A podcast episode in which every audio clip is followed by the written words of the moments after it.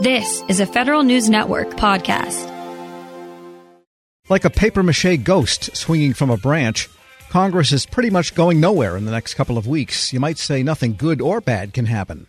But there is the question of the budget and of the National Defense Authorization Act. For what's immediately ahead, we turn to Bloomberg Government Editorial Director Loren Duggan. So uh, I guess the election tomorrow will pretty much halt everything in Congress for the week, fair to say? Very much fair to say. Most people are back in their districts trying to win their seats or in their states in the case of the Senate. So all eyes are going to be on the results that will begin trickling in tomorrow and possibly throughout the rest of the week as members figure out who their colleagues are going to be going into the 117th Congress that will meet next year. But um, that doesn't mean that people aren't thinking about the agenda that they have to come back and start working on as soon as next week um, with some of the things you mentioned, the budget, NDAA. So while Capitol Hill will seem largely quiet until at least more of the results are known, and then we may see some reaction, uh, we won't see very much by way of legislation this week. And what's happening to the embers of a stimulus bill for COVID relief? That was pretty hot topic for a while there. Yeah, that's definitely on pause for now. That's something that um, negotiators have been talking about a lot, both in public and behind closed doors. What we saw last week on Thursday was an exchange of you know letters, somewhat testy, I would even say, between Speaker Nancy Pelosi and Treasury Secretary Steven Mnuchin, where both said that the you know laid out some of the differences where they're far apart. Now they have moved closer on the top line numbers over time. Um, I think the offers are something like 1.9 trillion coming out of the administration 2.4 trillion coming out of um, Congress and from Speaker Pelosi. But the the underlying details that make up that bill, which are honestly more important than the top line number in some ways to a lot of people, um, haven't moved close together. There's still big gaps on state and local aid that have been identified. Still gaps on what to do about schools, what to do about liability for businesses. So um, the, the gaps, even though the the discussion and the chatter went up and down in terms of sentiment, it seems like we, we still have pretty significant gaps between the two sides that certainly can't be resolved before the election, which had been the initial goal, and we'll have to see about after. Yes, I think maybe Mitch McConnell's uh, prediction that nothing would happen until after the election and maybe not until everyone is reseated next year, whoever those people might be, could anything happen on this? Yeah, and I, I, think without Senate Republicans really visibly and vocally buying into this process, it was going to be difficult. I mean, there there had been some talk of maybe if a deal had been reached between Mnuchin and Pelosi, would that have pressured at least enough Senate Republicans to get to 60 votes to get a bill through the Senate? Would that have happened? But obviously, we never got to the point where that was even a live question.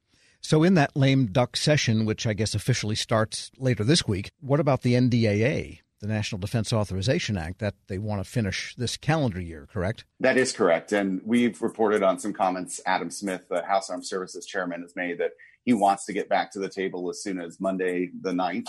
Um, so that they can start hammering out the the big gaps between the bill and you know the details as well. Some of that work will have been going on for the last several weeks at the staff level, where they look at okay, here's what's in your bill, here's what's in ours where we want to go with that. But um, that's that's a bill that has been passed every year for what almost six decades, despite uh, gaps between um, the party control of the House and the Senate or Congress and the White House. There's a pretty long history of doing that.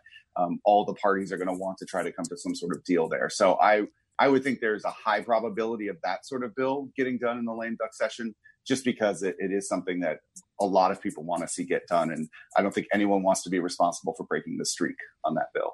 Sure. And by the way, if one or more of the houses of Congress, what happens when they change hands with respect to party? Should the Senate, say, go Democratic, or I guess less likely the House go Republican? What do they do in the immediate weeks afterwards? Do they really start shoving people out of offices and rearranging the buildings and the physical facilities? That does start to happen. And that happens regardless of a party switch because some members, whether they chose to retire or whether they lose on Tuesday or have lost maybe even in a primary earlier in the cycle, they are going to lose their office some point here because they do need to get ready for the incoming class. And so at some point, a, a member becomes they're, they're, left with a cubicle that they work in. You know, it's it's a lot less glamorous of your several suite office that's in a nice office building. And if you've been there for years or decades, you, you get nicer and nicer office space. So they'll be starting to move out. Um, in terms of committees, there will be a flip in who's in control, and that you know requires building up staffing on one side and getting ready to take over the agenda and the apparatus. So party control does mean a lot of backroom maneuvering, a lot of physical changes that will be going on. And so Capitol Hill will be a buzz with all that activity, in addition to new members coming for orientation and members just trying to get the work left that they have to do. Last week, I interviewed Bennie Thompson of Mississippi, and of course, he's chairman of the Homeland Security Committee in the House. And he said that he was getting some momentum among both Republicans and Democrats to streamline the jurisdiction and put more of it over Homeland Security Department, that is, out of the 90 committees and subcommittees or whatever it is now, get more of it consolidated under that committee. So we could see action on that regardless. Absolutely. And one of the things that they'll be working on for the first day of the new Congress is a rules package in the House that will lay out um, these things where the committees have their jurisdiction. These are big fights because no one wants to give up their turf. And one of the things about the Homeland Security Department is it pulled agencies from all over the government together. And some of the committees that had oversight of, say, the Coast Guard in terms of the Transportation Committee in the House didn't want to give that up um, to a Homeland Security Committee once that was created. So if they can reach agreement and streamline that, that would be a big shift. Um, that's traditionally been one of the, the strange things about covering that department is there's so many different committees that you deal with as a reporter or an editor or a legislative analyst and i'm sure the staff of the department feel the same way because inquiries will come from all sides Sure. And then there is that bill from Gerry Connolly, Carolyn Maloney, and Steny Hoyer, two locals, with respect to the president's executive order on that Schedule F. I don't know. That doesn't seem to be something that's going to happen anytime soon. It may not happen anytime soon, but Steny Hoyer, also being the person in charge of the floor schedule in the House, can help.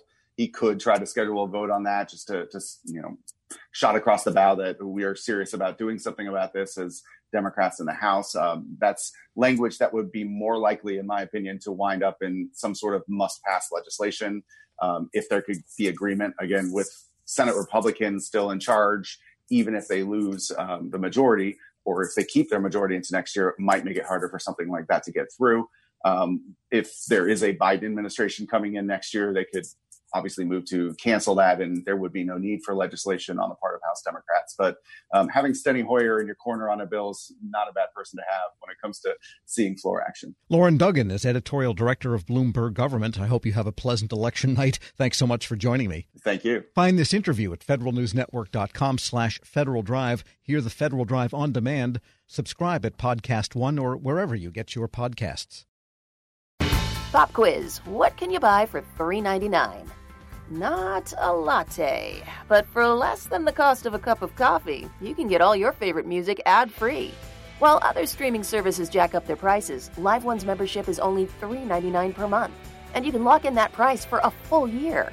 Join now to get the best deal in music with zero ads, unlimited skips, and maximum audio quality.